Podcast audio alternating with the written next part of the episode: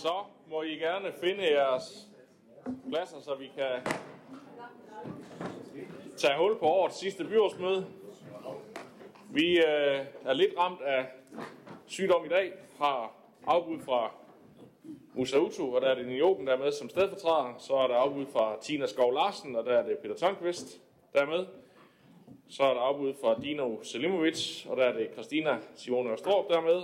Og til sidst Henning Ravn er også blevet syg, og der er det Anne Mette Knudsen Andersen, der er med. Så således er vi samlet 31. Og øh, det er faktisk øh, Dino, der har valgt dagens sang. Nu kan han så ikke selv øh, være med til at synge den, men det er en årstid, der passer til årstiden nummer 249. Glade jul. Dejlig jul. Vi burde måske have haft en fødselsdag i stedet for. Der er faktisk hele tre byråd, der fejrer fødselsdag i dag. Men øh, nu er det altså, ja, tillykke til jer. Nu er det så glade jul. Dejlig jul i stedet for. 249.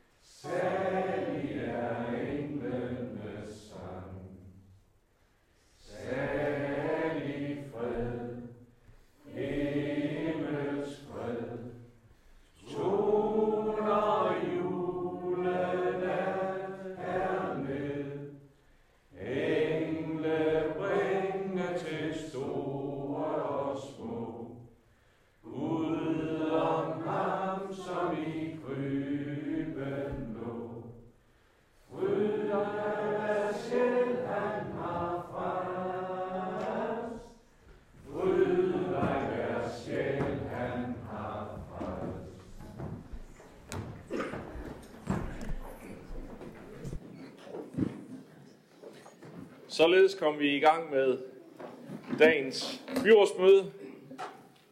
Vi har udsendt en dagsorden, og sag nummer 1 hedder godkendelse af dagsordenen, og der skal jeg lige gøre opmærksom på, at sag nummer 2, flytning af udgifter fra drift til anlæg, og sag nummer 15, orientering om Danmarks kort 2021, har været behandlet i økonomiudvalget i dag, og således en dobbeltbehandling. Der er i vente der. Ellers er der ikke nogen, der markere, så jeg går ud fra, at det betyder, at vi kan godkende dagsordenen. Det kan vi. Og det bringer os direkte til sag nummer to, som handler om flytning af udgifter fra drift til anlæg. Der er det sådan, at vi i kommunen har gennemført en række projekter her i løbet af 2022, hvor udgiften er blevet konteret som drift, og de er blevet gennemgået her ved årets udgang, og der er nogle projekter, der med fordel kan konteres som anlæg i stedet for. Og øh, det beløber sig til samlet set 10,5 millioner kroner, som det fremgår af sagen. Og jeg skal høre, om der er nogen, der har nogle bemærkninger til, at vi dermed flytter konteringen af de udgifter. Pengene er brugt, projekterne er gennemført, så det er mere en teknikalitet. Det har vi hermed godkendt. Det bringer os videre til øh, sag nummer 3, som handler om økonomisk politik for 2023. Der har vi i forbindelse med budgetaftalen for 2023, der var der lidt drøftelser af ambitionsniveauet, øh, især for anlægsinvesteringer, og de er også tidligere blevet revideret. Og øh, for at vi også har en fast ramme at arbejde hen imod, når vi lægger budget næste gang, så er der her et oplæg til en økonomisk politik, hvor så at sige snorhøjderne, vi skal styre efter, de er fastsat, og de fremgår af sagen, at det så er en strukturel balance øh, på, med et krav om et overskud på 226 millioner, så der også er midler til at betale 170 millioner for anlæg og 56 millioner til at afdrage på vores gæld, og så er der lidt midler sat af til strategisk arealudvikling, som gerne skulle balancere i sig selv. Så øh, det har økonomiudvalget godkendt den her økonomiske politik som en rettesnor, og det er der ikke nogen her i byrådet, der markerer til, så det tillader jeg mig at konkludere, at det kan vi også godkende i enighed her. Det bringer os videre til sag nummer 4, som er budgetstrategien for den næste periode fra 2024 til 2027. Der er der her et oplag til en budgetstrategi og en procesplan for udmyndningen af de sparekrav, som vi vedtog i forbindelse med budgettet for 23 til 26. Og øh, budgetstrategien den fastlægger de overordnede rammer og principper for den proces, vi skal i gang med. Den er bygget op om en række grundelementer her under fagudvalgenes rolle, som jo også har været gældende i de seneste års budgetlægninger. Vi besluttede i forbindelse med vedtagelse af budgettet for 23 til 26, at øh, der skulle øh, indarbejdes øh, en økonomisk besparelse på 30 millioner fra 24 og frem, og yderligere 30 millioner fra 25 og frem. Og med budgetaftalen der blev det vedtaget, at økonomiudvalget skulle tilrettelægge en proces, hvor fagudvalgene i samarbejde med deres del af sparekravet øh, jo skulle håndteres i tæt samarbejde med økonomiudvalget, og endvidere skulle ledere og medarbejdere i kommunen involveres i processen. Og der er så her foreslået, at den opgave tænkes sammen med, at, med budgetprocessen for 24 til 27, så det hele håndteres i en samlet proces. Og så skal jeg sige, at øh, der er måske en, øh, en, en øh, noget, der, jeg ved ikke, om det kan misforstås, men ellers så kan vi også sige, at det står forkert i referatet fra økonomiudvalget sidste gang, fordi der står der, at vi, det står som om, vi har besluttet, at sparekravet fastsættes 2%. Det er ikke rigtigt. Det er sparekravet, det er, er ligesom de tal, jeg sagde, før 30 millioner gange 2, øh, og det svarer så til godt og vel 1%, men i økonomiudvalget, der besluttede vi, ligesom der også var indstillet forvaltningen, at det var en rigtig god idé, at der var et sparekatalog, som blev udarbejdet på de 2%, sådan at der var, øh, så at sige, noget at, og, øh, politisk drøfte, hvilke spareforslag, der skulle indarbejdes med. Så jeg håber, at vi kan være enige om, at vi lige her i forbindelse med, med øh, godkendelsen her, så får protokolleret, at øh, det er altså en, øh, en øh, hvad hedder det, spareforslag på de 2%, som der skal udarbejdes af forvaltningerne i forbindelse med arbejdet. Anne-Marie Geisel Andersen har bedt om ordet, så du får lov til at sige lidt. Værsgo. Jamen, jeg er glad for, at du lige præciserer det. Jeg er også glad for, at jeg lige fik fanget dig, før jeg skrev mit indlæg, for så var det blevet lidt andet og lidt mere hamtigt end indlæg. Jeg synes jo nok, vi har rimelig mange ting, vi skal spare på, også efter det regeringsgrundlag, der lige er blevet fremlagt. Så kommer der endnu mere oveni i Arne Pension, og jeg skal komme efter dig. Så øh, jeg er glad for, at det ikke var økonomiudvalget, der havde fået en hjerneblødning, men det bare var, fordi I havde så skrevet det forkert. Øhm, jeg har bare et par få kommentarer til det. Nu sidder jeg jo ikke i økonomiudvalget. Jeg synes, øh, øh hvad hedder det, fristen i forhold til at lave ændringsforslag er temmelig kort. Altså det, jeg mener, det er torsdag, og vi øh, er færdige med budget måske fredag, torsdag, fredag, hvornår det nu lander. Og, øh, og hvad jeg tænker bare, at øh, jeg sidder selv, altså det, det er kort tid til at lave det, men jeg vil også bare lige måske bede om at bekræfte, at det er jo ikke et krav, at man som parti laver et ændringsforslag, det er op til en selv. Øhm, og så, så er det jo som det er, så må man jo se, om man kan, kan nå det, hvis, hvis det er rigtigt forstået.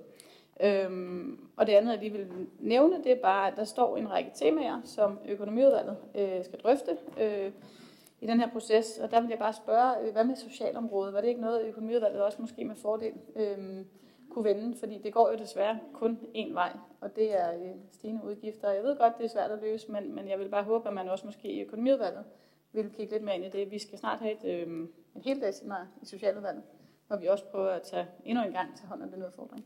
Det kan meget, meget vel være, at jeg har overset noget, og jeg allerede har drøftet det, men øh, det var bare en opfordring herfra. Tak. Vi kan lige tage næste med. Hans Erik Møller. Ja tak. Altså, da jeg læste den, forstod jeg det sådan, at forvaltningen de indstiller at de 1,2 procent i besparelse, som man hidtil har haft, fortsætter. Og økonomiudvalget, de så vælger at sige, nej, det skal være 2 procent, fordi vi ligger 0,8 procent oveni, så vi har noget at handle ud fra, altså noget at købe ind ud fra. Men det betragter jeg egentlig som de 0,8, de 1,2. Dem betragter jeg, da jeg læste den, som at det er den besparelse, vi har, der fortsætter også i 24 og fremad. Det, var, det er bare lige for helt at få det på plads. Jeg har sagt til, det sagde jeg også ude på Vandrehjem, dengang vi havde budgetseminar, jeg har sagt det flere gange, jeg sagde det også øh, øh i min evaluering i plan- og miljøudvalget. Jeg synes, det er forkert, at budgetstrategien kun er til orientering for byrådet. Jeg mener rent faktisk, det er et byrådsanlæggende. Og så synes jeg rent faktisk, nu sagde jeg ikke noget til sagen om to, men når vi går ind og kigger på det, også fremadrettet, så synes jeg også, at vi snart skal have en ordentlig god drøftelse af hele byrådet. At, at er det de rigtige måltal, vi har sat op? Altså eksempelvis, vi, vi har vedtaget, at vi vil have en gennemsnitlig kassebank på 400 millioner. Det er sådan set også fint nok.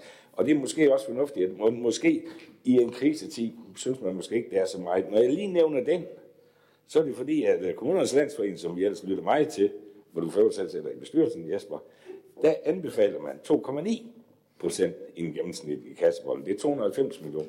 Det var bare lige for at nævne et eksempel. Så det, at det, det er stadigvæk kun orientering til byrådet, det synes jeg rigtig ærgerligt. Og jeg synes faktisk, vi skal have en ordentlig drøftelse af det på et tidspunkt. Ja, øh, man kan sige, at det du lige henviser til her før, det er måske lige øh, det, vi besluttede i den seneste sag, Det nemlig øh, øh, vores, øh, vores økonomiske nøgletal øh, der. Og øh, det kan man selvfølgelig altid diskutere, hvad, der, hvad det rigtige niveau er. Øh, det, der har været vores øh, ramme med de øh, tal, vi har fastsat, har jo været, at vi i hvert fald skal kan drive Esbjerg Kommune øh, en måned, øh, uden, øh, og, og det er sådan, øh, det, det, er, det lyder, lyder af meget at have 400 millioner i gennemsnitlig kassebeholdning, men, men altså, vi skal også lige kan betale vores lønninger og vores øh, omkostninger, øh, uden at, øh, hvad skal man sige, det er den buffer, det, er det der er lagt ind, øh, der svarer til det. Men, øh, men øh, man kan sige, det er jo øh, i, i bund og grund i forbindelse med en budgetlægning, vi beslutter, hvad det er, vi styrer efter, øh, fordi at øh, det her, det er jo nogle måltal, vi, vi, øh, vi sigter efter, og så kan vi jo beslutte noget andet, når, hvis det er det, der er stemning for. Øh, til dig, Anne-Marie, omkring, øh, øh, hvad skal man sige, fristen for ændringsforslag, den nemme måde at komme ud af det på, det er jo bare at blive i lokalet og være med til at lave budgetaftalen. Det klarer du så også at gøre, så må ikke også, øh, det kan vi se, om det også kan lykkes, øh, når vi når dertil, men, men øh, nej, ellers det er, øh, øh man kan sige, det har jo været kutume, at man har afleveret et, et budget for at vise, hvad det så man hvad ellers var, øh, man ville. Øh, men om det er et formelt krav, det kan jeg faktisk ikke sådan svare på. Jeg tror aldrig, vi har udsat for, at der er ikke nogen, der har gjort det. Men det er jo øh, sådan, det har været i hvert fald. Yes, men øh, for, hvad skal man sige, Hans Erik, du kom lige med en ting mere omkring, øh, omkring det, de der med, de, med spark, øh, hvad hedder det, øh, hvad er det, der er øh, indarbejdet, eller hvad er det, vi har aftalt? Altså, budgettet er jo vedtaget med et krav om, at der bliver fjernet 30 millioner i 24 og yderligere 30 millioner i 25. Det svarer så til de 1,12 procent, som der står i sagen her. Og ja, vi har i økonomiudvalget bedt om, at der øh, så bliver lavet et sparekatalog, der svarer til 2 procent, så vi har noget at forhandle øh, ud fra. Så det er det, øh, og det er bare det, jeg ligesom konkluderede. Det er måske skrevet lige lidt, øh, så det kan misforstås i referatet, at det lige pludselig er blevet til et sparekrav, fordi det er det ikke. Det er et sparekatalog, hvis vi sådan skal blive i de termer. Godt, men øh,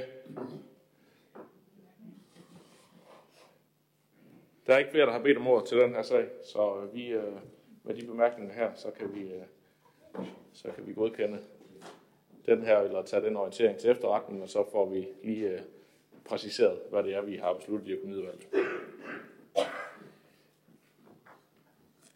Det bringer os videre til øh, sag nummer 5, som er en sag fra Esbjerg Anmeldende Nyttige Boligselskab. Øh, der har vi den 12. august modtaget en ansøgning øh, vedrørende brug af den kollektive rådret til udskiftning af badeværelser i afdeling 4 på Fuglebakken her i Esbjerg. Og det betyder, at det er lejerne i den situation, der selv vælger, om de vil have badeværelset udskiftet, og, der, og dermed selv vurdere, om de ønsker lejeforholdelsen. Og hvis man ønsker det, ja, så øh, vil det så medføre en huslejestigning på 8% og en, dermed en sluthusleje på 860 kroner per kvadratmeter. Og det er jo noget, der håndteres af det kollektive beboerdemokrati, men vi skal alligevel godkende det her i byrådet, og det har økonomiudvalget gjort, og det er der ikke nogen, der markerer til her, så det ser også ud til, at vi kan gøre her. Det kan vi. Det bringer os videre til sag nummer 6, som er en anlægsbevilling omkring hjemtagelse af opgaver. En sag, der har været i børn- og skoleudvalget. Diana Mos Olsen, du får lov til at sige lidt til den. Vær så god. Ja, tak for det. Ja, det er sådan set også en øh, budgetsag, fordi at øh, byrådet har allerede godkendt det i forbindelse med budget 21-24, at Bakkeskolens tandklinik den skulle ombygges med henblik på hjemtagelse af nogle af opgaverne fra regionstandplejen. Det var egentlig oprindeligt planlagt til 22, men øh, er blevet skubbet til 23 i forbindelse med budget 22-25. Øh, det er egentlig forventet, at der skulle være et rationale øh, som følge af den her hjemtagelse med regionstandplejen, og det beløber sig på cirka de her 0,5 millioner kroner årligt med fuld indfasning i 2025. Så det sagen her handler om, det er egentlig, at vi øh, søger om en anlægsbevilling og også et frigivelse af anlægsbeløbet til ombygningen af Bakkeskolens tandklinik i forbindelse med hjemtagelse af opgaverne fra regionstandplejen. Desværre har det jo så vist sig, at der i forbindelse med øh, sagen her, øh, og i forbindelse med selve byggeriet, øh, der øh, er det blevet øh, dyrere igen igen, et af vores anlæg, og derfor øh, så er der indstillet til, at, øh, at der afsættes yderligere et rådighedsbeløb på 3,321 millioner kroner, som bliver finansieret af kassen. Øh, I øh, økonomiudvalget, øh, der kom man så med en bemærkning om, at øh, denne her øh, kassebevilling øh, på de 3,321, at øh, den også blev godkendt med den bemærkning, at den ikke disponerede anlægsramme i 2026 reduceres tilsvarende. Tak for det. Det er der ikke nogen andre, der har behov for at kommentere, så det kan vi hermed også godkende. Det bringer os videre til øh, sag nummer 7, som øh, handler om ombygning renovering ved Vadhavscenter, den sag fra Kultur- og Fritidsudvalget, Jakob Lose. Du får lov til at sige lidt til den. Værsgo. Jamen tak for det. Vi er en dag, i dag en øh, budgetsag om frigivelse af rådsbeløb til renovering og ombygning af naturskolebygningen ved Vadehavscenteret. Vadehavscenteret er afhængigt af entréindtægter og arrangementer, og må derfor forny sig og udvikle nye forretningsområder for at skabe udvikling. Og derfor så har Vadehavscenteret søgt om midler til renovering og ombygning af den gamle naturskolebygning. Samlet pris for renovering og ombygning det er ca. 10,2 millioner kroner. Ejendommen vedligehold har afsat driftmidler på 816.000 kroner til udskiftning af tag og vinduer og døre. Og Vadehavscenteret har så opnået tilsavn om 8 millioner kroner fra fonde, og Esbjerg Kommune har i budget for 2023 afsat rådsbeløb til restfinansiering af projektet. Planen er at indrette første salen som kontormiljø og tre mindre værelser på stueplanen til forskere og studerende, mens resten af stueplanen bevares i en vis udstrækning. Det er Vadehavscenterets ønske, at Esbjerg Kommune bliver bygherreprojektet, på projektet, der kommunen de ejer bygningen. Vadcenteret har en mission om at udbygge sine eksisterende kulturelle tilbud, skabe nye kulturelle flagskibe og tilbyde spændende undervisning for børn og unge. Projektet vil også bidrage til at øge antallet af gæster og tiltrække turister. Det er vigtigt for Vadehavscenter at skabe et attraktivt miljø for sine ansatte, samarbejdspartnere og gæster. Og derfor så vil renoveringen også omfatte forbedringer af indeklimaet, så bygningen kan blive mere energieffektiv og bæredygtig. Kultur- og fritidsudvalget indstiller rådsbeløbet til naturskolebygningen ved Vadehavscenter. Det frigives, da projektet vil bidrage til at forny og udvikle Vadehavscenterets forretningsområder, skabe nye muligheder til at turister. Og projektet vil også forbedre indeklimaet og gøre bygningen mere energieffektiv og bæredygtig. Økonomiudvalget indstiller, at rådsbeløb det også frigives, da finansieringen af projektet er sikret gennem tilsavn fra fonde afsatte midler fra ejendom vedligehold og Esbjerg Kommune.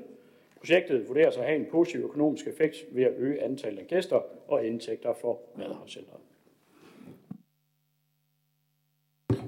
Tak for det. Det er der heller ikke andre, der har bemærkninger til. Jo, det var det samme med Karen Sandrini. Værsgo.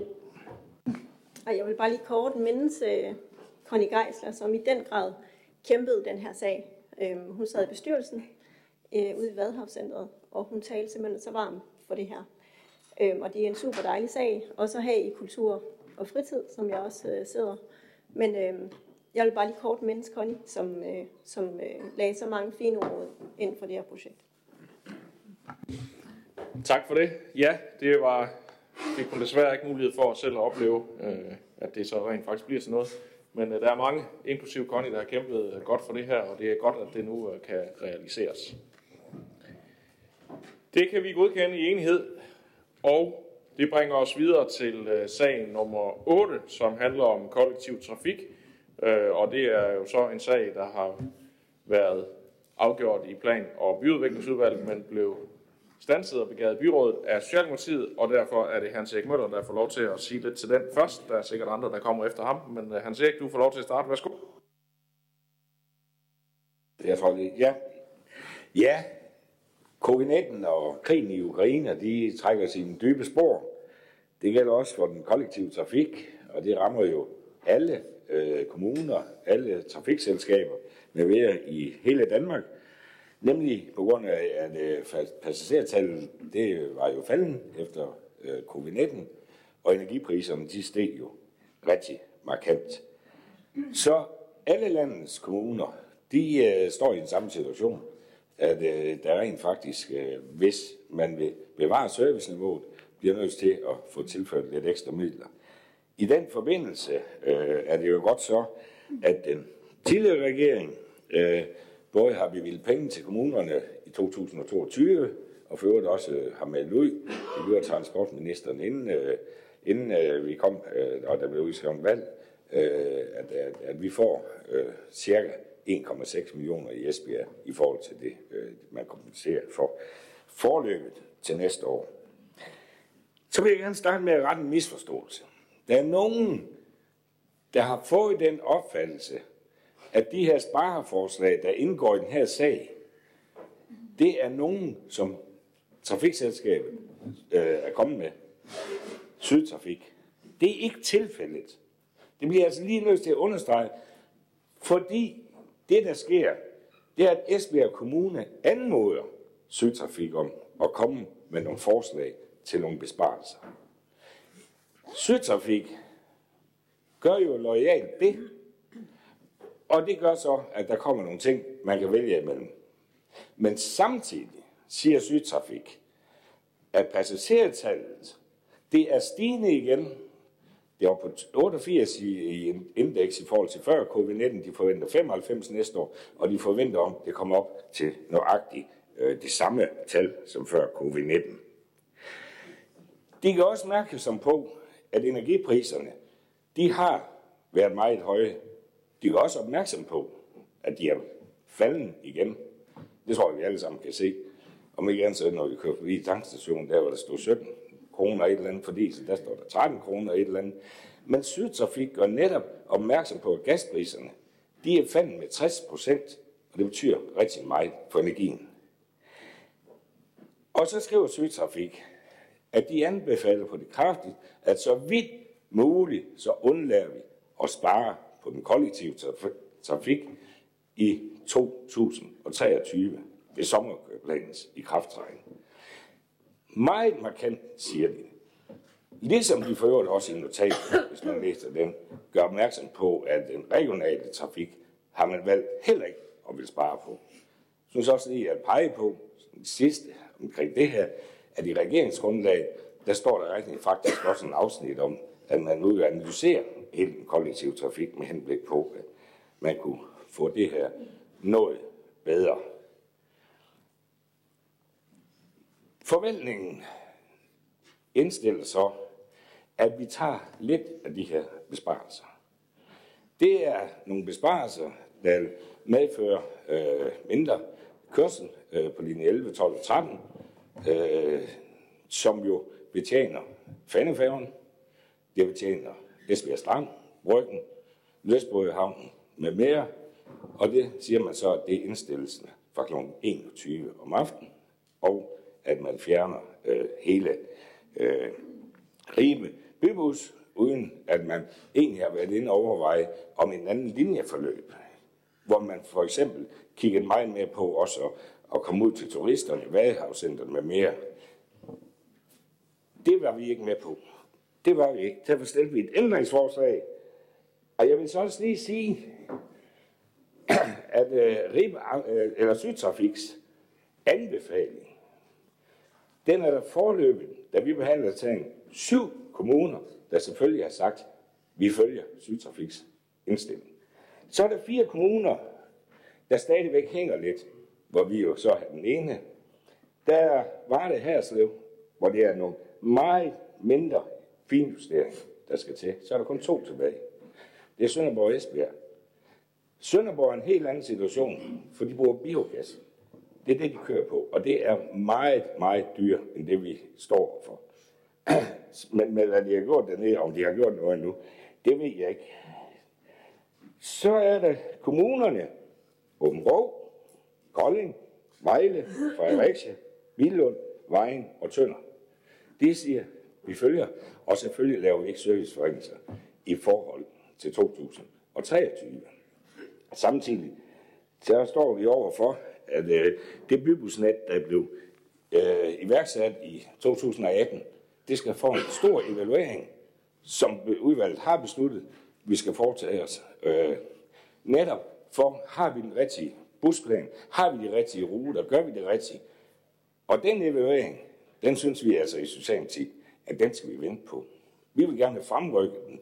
Det er ikke sikkert, det er muligt, øh, men vi, jeg mener i hvert fald ikke, at vi, når vi står overfor så vigtig en evaluering, begynder at lave sådan løsninger.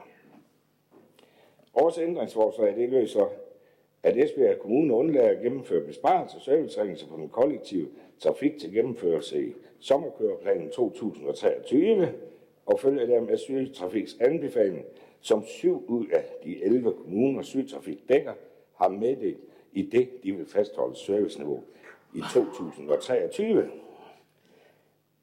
En grundig evaluering af bybusnettet med henblik på at finjustere bybusnettet i forhold til det aktuelle behov fremrykkes mest muligt, uden at det går ud over kvaliteten af evalueringen. Det forslag, det nød ikke fremme. Vi var så heldige, at konservativ støttet os, men øh, de fire venstrefolk i udvalget, de vil ikke støtte det. Tværtimod, så stemte de en helt anden ændringsforslag. Nu kører jeg selv meget med bybus. Jeg ved ikke, hvor meget de der, de kører med bybus, men jeg synes at det er fantastisk, at de har så godt kendskab til, at de har stillet så vidt en gående forslag, som de gjorde. De foreslår nedlæggelse af Ribe Bybus, som jeg nævnte før, uden at man undersøger, øh, om man kan øh, lave en anden linjeføring. De foreslår, at man nedlægger linje 11, 12 og 13 hver dag efter kl. 18, samt hele weekenden. Det var noget af en opstand. Linje 11, det er Sæden, det er Gæsen, det er Byhusterminalen, det er Fanefærgen, det er Esbjerg Brygge. Linje 12, det er Sæden, Gæsing, Stenhøjvej, Nordalsvej, Grådø, Byhusterminal og Fanefærgen. Linje 13, det er Sæden, Gudenåvej, Sæden Strandvej, Grådøbe, Byhusterminalen og Fanefærgen. Det vil altså sige sig, at når vi kommer til sommer, og sommerkøreplanen 2023 skal iværksættes, så siger vi samtidig, ingen betjening af fattigfærgen fra kl. 18 hver dag, samt hele weekenden, hvilket for øvrigt også gælder så for Esbjerg Brygge, Esbjerg Strand, Løsbrød Havnen, der hvor vi skal de unge mennesker ned og virkelig udfolde sig. Men øh, det kollektive trafik, det skal nedlægges. Så foreslår man videre nedlæggelse af linje 16 hver dag efter kl. 18 samt hele weekenden. Bybusterminalen Darvej, Lykkegårdsparken, Jagtvej og Hedelund. Det er da fantastisk. Så øh, er der i hvert fald et sted ude i Østbyen. Det er svært for handicappet, for ældre, for nogen, der ikke har alternative transportmuligheder. For slet ikke at nævne katastrofen over for vores grønne omstilling. Nå, men det er ikke nok. Nej, nej, vi skal videre. Forslag 4 nedlæggelse af aftentur på linje 8C. Det er kører fra Ribe til Darm, til Tjerborg, Bybusterminalen, Gæsing Station, og Varde. Nu nævner jeg bare nogle af bynavnene. Den kører også igen rigtig mange andre små landsbyer. Men det gør den ikke efter kl. 18, hvis det står til venstre. Og endelig så foreslår de, at man skal nedlægge ruten 248, som kører fra Esbjerg ud forbi Andrup, Skat, Vejer og til sidst er i Gørning. Det forslag her, det kommer Venstre med. Ingen kender det. Ingen borger i byen. Heller ikke dem, der læser os dagsordenen, eller for øvrigt de øvrige udvalgsmedlemmer, de har hørt om det her forslag. Og den gør godt nok ondt. Jeg synes, det er fantastisk. Man har ikke hørt borgerne. Man har ikke hørt ældrerådet. Man har ikke hørt handicaprådet. Man har slet ikke hørt nogen overhovedet. Så man må jo have rigtig, rigtig godt kendskab til det, når man har så stor en viden om, hvad, hvad, hvordan det, det vil ramme øh, folk, der ikke lige har egen bil eller andre transportmuligheder. Der vil være rigtig mange, der vil komme til at sætte og være endnu mere ensomme, fordi de ikke kan komme afsted. Godt sige, nu nævnte jeg meget Sæding og Gæsing. Det er fordi, at vi har et bybusnet, der gør, at vi har nogle stamruter. Så har vi nogle tværgående ruter, for at folk ikke skal for langt. Vi har faktisk en, et serviceniveau om, at vi skal have maks 400 meter i fugleflugtslinje for at, at kunne komme frem. Det er der rigtig mange borgere, der i hvert fald ikke længere øh, kan nøjes med 400 meter, hvis de overhovedet kan komme frem. Alt det her, det får jo også, og det her Socialdemokratiet og SF, til at fremsætte et ændringsforslag. Det lyder sådan. Esbjerg Kommune undlader at gennemføre besparelser og serviceregninger på den kollektive trafik til gennemførelse i sommerkøreplanen 2023 og følger dermed Sydtrafiks anbefaling, som syv ud af de 11 kommuner Sydtrafik dækker, har meddelt i det, de vil fastholde serviceniveauet i 2023. Den vedtagende evaluering af bybusnettet med henblik på at finjustere bybusnettet i forhold til aktuelle behov. I evalueringen skal det indgå, om bybusruten i Ribe bør omlægges og tilpasses nye behov. Evalueringen skal gennemføres grundigt med høring ved alle relevante parter, som for eksempel borger, lokalråd, ældreråd, handicapråd og dem, der virkelig også har fingeren på pulsen, nemlig vognmænd og chaufførerne. Og det arbejde, det er i gang sættes hurtigst muligt. Tak for Tak for det. Det var, øh, det var et langt indlæg, han sagde. Øh, du havde også meget på hjertet, og det, øh, jeg håber, du har sendt det, du har foreslået her, så vi kan få det øh, øh taget med ind i, øh, i behandlingen. Øh, der er flere, der har bedt om ordet. Den næste, det var Majbrit André Andersen. Værsgo. Jamen tak for det. Det er jo så mig, der på vegne af Dino Selimovic, der øh, ligesom vil sige lidt, hvad den konservative gruppe mener om den her sag. Han er desværre afbudt i aften på grund af en øh, faldulykke på vej til arbejde, så, øh, så derfor er det mig, der har æren her i aften.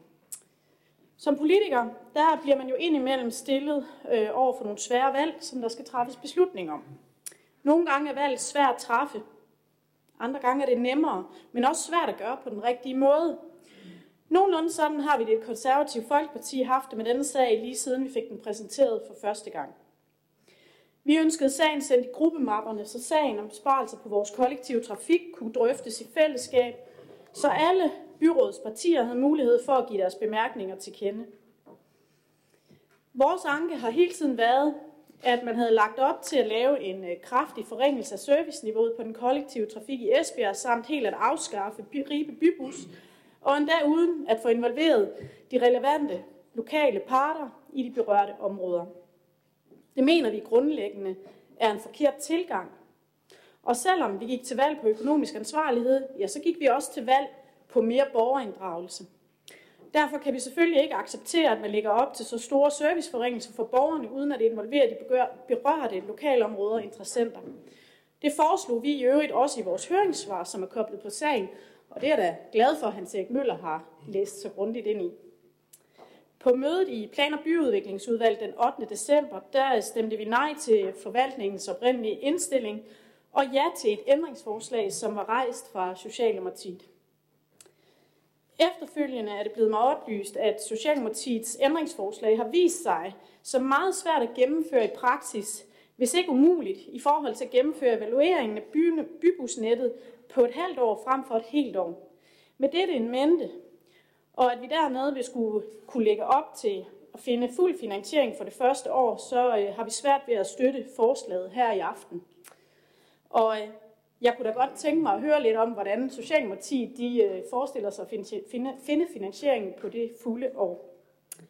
Vi er dog glade for, at vi efter en god dialog med radikale venstre og venstre er blevet enige om, at vi kan præsentere følgende ændringsforslag samlet for byrådet i dag, som sikrer den inddragende høringsproces af de berørte lokalområder og interessenter, inden vi træffer den endelige afgørelse på et åbent og fuldt oplyst grundlag. Venstre, Radikale Venstre og det konservative Folkeparti indstiller følgende. Forvaltningens indstilling punkt nummer 1 sendes i høring hos de relevante lokalråd, Ældrerådet, Handicaprådet og Ribe Handelsstandsforening med udløbsfrist den 15. januar. Tak for ordet. Tak for det. Så er det Jørgen Bosen Andersen. Ja, tak. I SF der er vi jo modstandere af de drastiske forslag, der kom fra Venstre her for nogle uger siden. Vi synes, det er alt for store besparelser øh, at gennemføre under de givende omstændigheder. Vi kan godt se, at øh, passagertallet er faldet de seneste par år under corona. Men hæfter os også ved, at øh, Sydtrafik øh, forventer, at passagertallet vil stige igen i 23 øh, og på den måde kommer hen imod de normale tilstande igen. Det forventes. Det harmonerer heller ikke med byrådets vision om at være CO2-neutral i 2030. Det kræver konkret handling, og, det er, og konkret handling det er altså ikke at skrue ned øh, for den kollektive trafik. Det er muligt, at der skal justeres og laves tilpasninger, men så er det jo er det, vi skal kigge på. Så er det, vi skal kigge på. Og øh, det gør vi bedst i samarbejde med brugerne passagererne og dem, der betjener busserne. Det er dem, der har fingeren på pulsen. Øh, så er der nogen, der påstår, at øh, det nytter ikke at spørge, for ingen vil spare på egen bus. Og det tror vi altså ikke helt på. Eller det tror vi slet ikke på. Fordi, øh, og der, øh, nu, jeg prøver, nu vil jeg supplere det, Hans Erik var inde på før, med lidt øh, fokus på, øh, på bybussen i Ribe. Tag for eksempel de mange forslag der her, og idéer, der kom, er kommet til, i forhold til bybussen i Ribe. Der, jeg kan nævne nogle af forslagene, jeg har hørt øh, komme frem. Der skal være flere stoppesteder, strategisk placeret i periferien af Ribe by, med forbindelse til Ribe Campingplads, Kammerslusen og Vadehavscenter. Kort sagt, omlægge ruten med nogle flere sløjfer, eller køre i 8 eller hvad man vil kalde det. Bybusruten har kun fået meget få ændringer hen over de sidste 30 år. Eksempelvis har man blot fået fjernet den gamle øh, bydel, altså, øh, og, altså midtbyen, og så har man fået tillagt sportsvej i køreplanen. Det er faktisk, hvad der er sket. Man har ikke fulgt med udviklingen i Ribe, og det er sikkert en af grundene til øh, nedgang i passagertallet. Ribe har med årene haft stor udvikling med nye arbejdspladser, boligkvarterer og, og nye indkøbssteder, overnatningssteder, som i dag ikke bliver betjent af bybussen. Det gamle stoppested ved Amtsgården, det er en anden ting, det bør genindsættes. Det er efterhånden blevet en rigtig stor arbejdsplads, der kunne have brug af bybussen. En anden løsning kunne være at dele Ribe bybus op i to ruter. Det er bare en idé. Rute 19A og rute 19B, som man for eksempel har gjort i Varde. Måske kunne en af ruterne laves om til timedrift. En anden ting, kunne en, en shuttlebus for eksempel uh, køre i Ribe bymidte, kunne det være en mulighed? Vi befinder os lige nu i en økonomisk krise, hvor mange er trængte og måske føler sig nødsaget til at have, til at have øh, bil nummer, øh, e- selvbil nummer to, eller deres eneste bil. Og det, derved øh, er det blevet endnu mere afhængigt. Man bliver, så, så bliver man mere afhængig af den kollektive trafik. Og derfor er det også vigtigt at sikre et godt tilbud på den kollektive trafik. Når det er nævnt, så kan vi heller ikke støtte, at der om aftenen ikke er busbetjening af Esbjerg Strand Bryggen og Fanøfærgen, det har han sikkert været godt inde på. Og i det hele taget kan vi ikke støtte omfanget, som Venstre har foreslået. SF ønsker ikke serviceforringelser på den kollektive trafik. Vi vil gerne tilpasse og modernisere, så den kollektive trafik tilpasses til de aktuelle behov, som hele tiden ændrer sig. Ikke mindst nu, hvor mange udfordres af stigende energipriser og inflation i dagligdagen. Da sagen vedrørende besparelser på den kollektive trafik ikke har været sendt i høring, og hermed har alle jo ikke haft mulighed for at udtale sig i sagen, vurderer vi ligesom de konservative også tidligere har udtalt, at vi ikke har tilstrækkelig information om folks holdning, og hermed ikke kan stemme for sagen. Vores indstilling er, at Esbjerg Kommune undlader at gennemføre besparelser og serviceforringelser i sommerkøreplanen 2023 og følge Sydtrafiks anbefalinger. Vi foreslår ligesom A og C en grundig evaluering med henblik på at finjustere bybusnettet i forhold til de aktuelle behov, der måtte være, for, og så for at fremrykke øh, til, øh, så det kan komme til at blive fremrykket hurtigst muligt. SF kan hermed ikke stemme for indstillingen, som den er her, men øh, vi kan gå, være med på samme ændringsforslag, som han her Møller han lige har været inde på, nemlig øh, øh, det, øh, du, jeg vil ikke nævne det igen, for det har du jo nævnt en gang, så det er et fælles forslag mellem øh, SF og Socialdemokraterne. Tak for det. Så er det Hans Erik Møller igen. Ja, tak. Øh, Jeg ved ikke, hvor Majbert Andrea har fra, at vi skulle have sagt et halvt år. Det har vi ikke nævnt på noget tidspunkt overhovedet. Det er vist nok nogle andre, der har nævnt noget med et halvt år. Vi har bare sagt, om det var muligt at fremrykke evaluering. Vi har sagt, at vi vil have en fremryk så meget, så hurtigt som overhovedet muligt, uden at det går ud over kvaliteten af evalueringen. Og hvis det ikke kunne fremrykkes, jamen så må det jo være det. Jeg vil bare gøre dig opmærksom på, at forvaltningens indstilling, som lige nu øh, vender tilbage til, hvor man hiver 2,8 millioner for øvrigt op af kassen, den bevirker, at selve besparelsen i 2023 er 1,3 millioner. Det er ikke meget set i forhold til corona, set i forhold til krigen i Ukraine. Men alle de kommuner, jeg nævnte lige før, Åben Kolding, Vejle, Fredericia, Varde og så videre, sætter der en lige så stor økonomisk klemme, som vi gør her i Esbjerg Kommune. Men de er da så fornuftige, at de siger, nu bliver vi nødt til at klappe hesten. Det her det handler om kollektiv trafik. Og det er en ond spiral, man begynder på, hvis man forringer den kollektive trafik, så man jager flere fra den kollektive trafik over i biler og alt muligt andet. Der er nogen, vi virkelig går ensom. Der er nogen, der bliver mere fastlåst i deres hjem. Men der er altså også nogen, fanden SF og S, og jeg, jeg håber også, jeg sagde, at det var på vegne af begge partier, der stiller det her ændringsforslag, der virkelig også går op i den grønne omstilling, klima og miljøet, at vi vil være CO2-neutral i 2030. Det bliver man altså ikke ved at få endnu flere til at søge alternativ transportmiddel, fordi vi, vi forringer en kollektiv trafik. Og derfor begynder der også at være flere passagerer, hvis man går den vej. Så det synes jeg godt nok er fantastisk. Så var der lige noget, jeg hørte. Det var jeg forbavst over. Og jeg ved ikke, om jeg hørte rigtigt. Der, der var lige lidt snak her. Men jeg hørte, at man ville lave en høring, inden der skulle svares den 15. januar. Er det korrekt?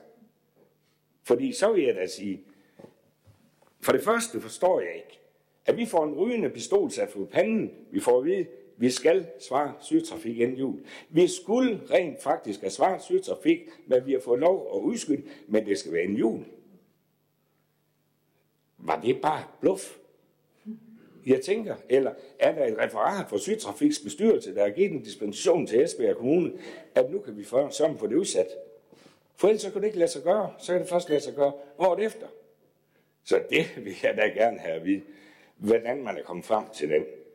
Jeg vil også sige, hvis man begynder at lave en evaluering, en høring på en uge eller to uger, og mere kan der vel ikke være tale om, hvis for øvrigt den også er sagsbehandles i plan- og byudviklingsudvalget, og måske også her i byrådet, og det skal den jo så, hvis der skal penge op af kassen, så kan jeg da ikke forestille mig på nogen måde, at den er særlig seriøs, sådan en høring.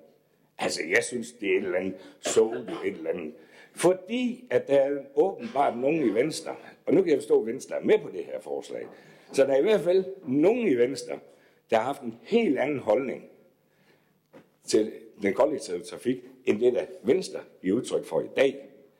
Øh, jeg kan godt forstå det, fordi det var da en enorm voldsom massakre på den kollektive trafik, man lagde op til.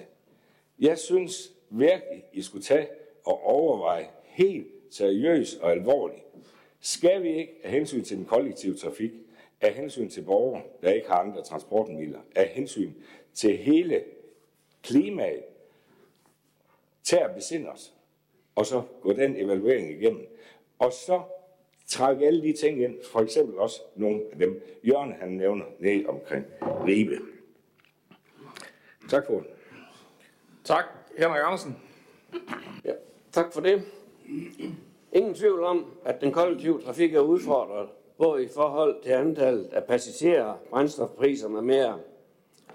Når vi i plan- og byudviklingsudvalget bliver gjort opmærksom på et manko på 5,7 millioner i forhold til budgettet, ja, så skal der handles, og pengene skal findes. Godt nok har vi i selv samme udvalg gang i skovrejsning, men jeg har endnu ikke set nogle steder, hvor der bliver plantet pengetræer.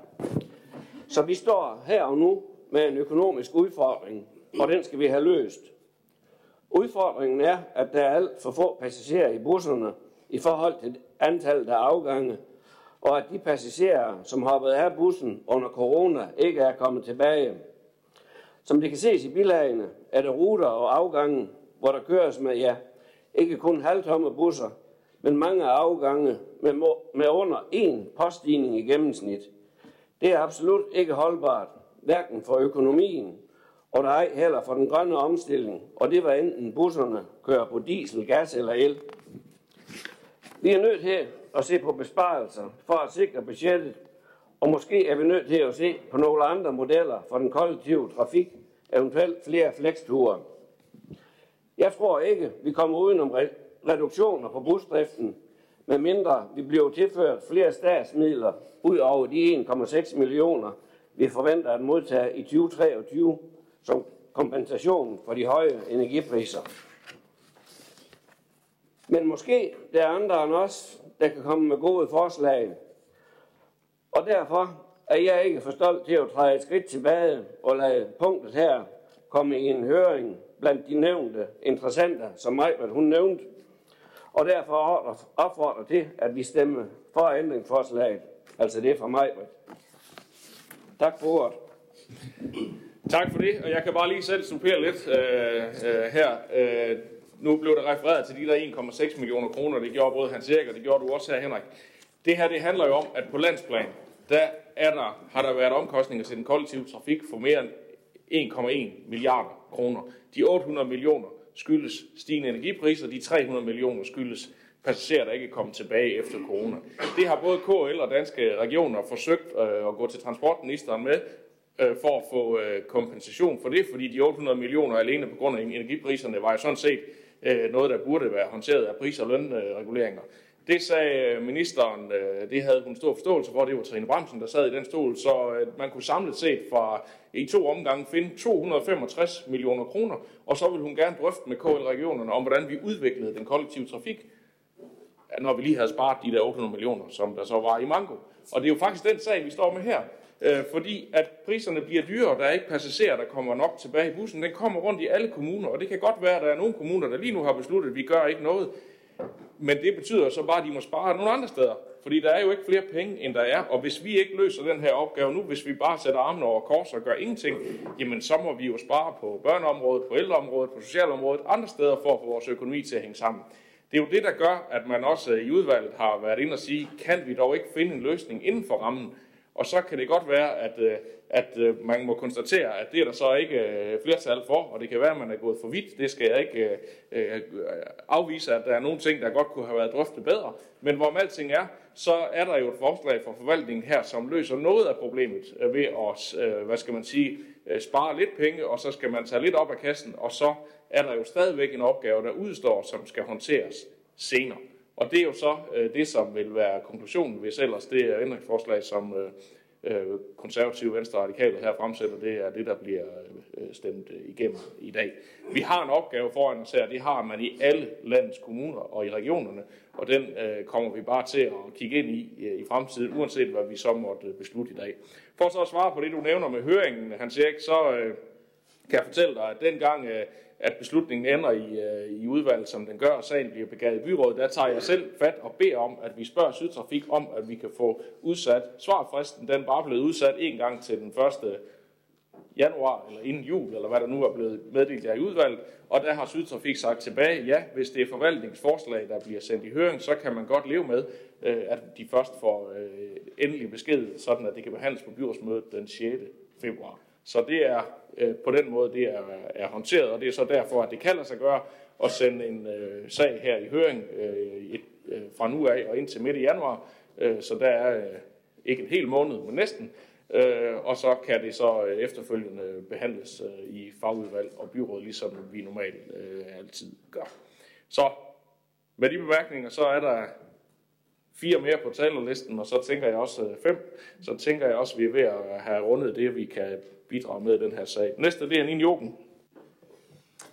Ja, det er sgu trist, man skal altid svare i det her samfund, og specielt i den her kommune. Nu kan jeg tale om Ribe. Hvorfor er der ikke så mange, der kører med de busser i Ribe? Jamen for det første har du en rollator, så kan du ikke komme ind i bussen. Chaufføren hjælper dig ikke. Har man set på busplanen, den kører kun i den nordlige del. Hvad med hele den sydlige del? Hvorfor tænker man ikke ud af boksen for at få nogle flere til at tage bussen i stedet for? Indsæt mindre busser i stedet for den store, der kører rundt. Man kan jo lave mange tiltag. Jeg synes, det er trist, at fordi at de fleste af os, der sidder her og har bil og kørekort, så går det ikke ud over os. Men der er altså mange borgere, som det går ud over. Og jeg kan i hvert fald for min part sige, at der er mange, der har henvendt sig af vores partimedlemmer i Ribe omkring lige netop de der udfordringer. Så siger Henrik godt nok, at så kan man tage flekstrafik. Jamen Henrik, er du klar over, at hvis du tager flekstrafik, så skal du betale ekstra, hvis du har et indkøbspose med? Det tror jeg ikke, der er mange, der er klar over. Så der er altså nogle udfordringer, som jeg synes, I burde tage fat i, i stedet for, hvad kan vi tænke ud af boksen og tænke lidt mere smart på, hvordan kan vi gøre det tiltrækkende for folk at komme i bussen. Tak. Tak. Så er det Hans Erik Møller igen, og jeg håber, du kan gøre det lidt kortere den her gang. Nu har du haft et par forsøg. Jamen, øh, det her det er så vigtig en sag, at øh, den skal vi ikke bare sjuske os hen over. Den, den skal virkelig debatteres, og jeg synes, at alle argumenter skal på bordet, for jeg synes, de er utrolig vigtige, for, særligt for de borgere, der bliver virkelig berørt af det her. Jeg vil godt starte med at sige til Henrik, at øh, Henrik, skal jeg forstå dig sådan, at du mener, det er forkert, når Sydtrafik skriver, at passagertallet er fuldstændig på vej tilbage. Det er oppe på 88 indeks i forhold til covid-19. Forventer op til 95 næste år. Det skriver de meget kraftigt i deres anbefaling, at vi ikke rører det her i 2023. Skal jeg forstå det sådan, at når Sydtrafik skriver, da vi så har lavet de her beregninger, der var energiprisen væsentligt højere. Nu er gasprisen faldet med 60 procent, og det er el også. Så vi aner jo ikke, om det kun er 1,3 millioner. De peger faktisk på det modsatte. De peger på, at energiprisen er faldende. De peger på, at passertallet stiger. Og enhver kan jo se, hvis de hører forbi en tankstation, at energiprisen er på vej ned igen. Så jeg forstår ikke rigtig den. Så siger du, det kan også godt være, at man kan udnytte flekstrafik bedre. Ja, det kan man måske nogen steder, men det kan man i hvert fald ikke i Esbjerg Kommune. Så uanset om vi har turister, der kommer fra Fanø, fordi der er lejt i sommerhus, så vil de også gerne over til Esbjerg, så får de at vi, I kan komme til Fanøfærgen, men I kan ikke komme længere. Men mindre I selv tager jeres bil med fra Fanø og betaler dyrt for den, hvis I har den med, eller et eller andet andet. Det er de faktiske forhold. Så bliver der sagt, og så vil jeg lige sige omkring flekstrafik, hvis man for øvrigt kan benytte det, så er det ikke særlig smart, fordi man skal i hvert fald vide nøjagtigt, når man skal afsted, så ringe to timer før, så skal man måske blive hentet en halv time før eller en halv time senere. Og man skal også vide, når man skal hjem igen. Fordi to timer før, ellers så kan man ikke. Så flekstrafik er ikke særlig, øh, særlig attraktiv for mange. Så vil jeg godt sige til Jesper Frost, at øh, der sker rigtig mange ting. Vi tager mange beslutninger her i byrådssalen, som alene skyldes covid-19 eller krigen i Ukraine. Det kommer vi nok også til at fortsætte med. Men du siger, at det er så vigtigt, at vi økonomisk selvfølgelig skal leve op til det. Fordi at alle de andre store kommuner i dette land, inklusive, ja ni vil jeg næsten sige for Sydtrafik, der er kun to tilbage, dem mener du så, at de er økonomisk uansvarlige? Odense og alle mulige andre, så vidt jeg ved, de har også sagt, selvfølgelig lave væk serviceforringelser på den kollektive trafik. Det er lige det modsatte, vi vil. Så øh, der vil jeg altså sige, den køber jeg ikke helt, at nu skal det til at udlægges, som om man er økonomisk uansvarlig. Det er slet ikke det, der er tilfældet her. Vi ved ikke, hvor meget det er. Det, det handler om, det er måske et halvt år ekstra i forhold til den evaluering, fordi så bliver det ved sommerkøreplan 2024, fordi det skal være med en halv års varsel. Så vil jeg sige, at du siger næsten en måned til en høring. Altså, hvis den kommer ud nu her i jul og nytår, og vi skal behandle den hen til den 5. februar, så skal høringen nå at være tilbage, så den kan blive behandlet i by- og, øh, plan- og byudviklingsudvalget, som så kan sende sagen til byrådet igen.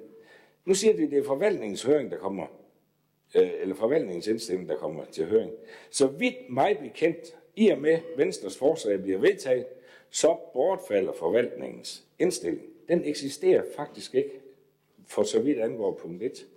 Så det må være jeres ændringsforslag, der bliver sendt i høring. Jeres egen ændringsforslag til jeres egen forkastelse af forvaltningens indstilling og jeres griben efter den kæmpe, dræbende slagtkniv og lave så voldsomme besparelser.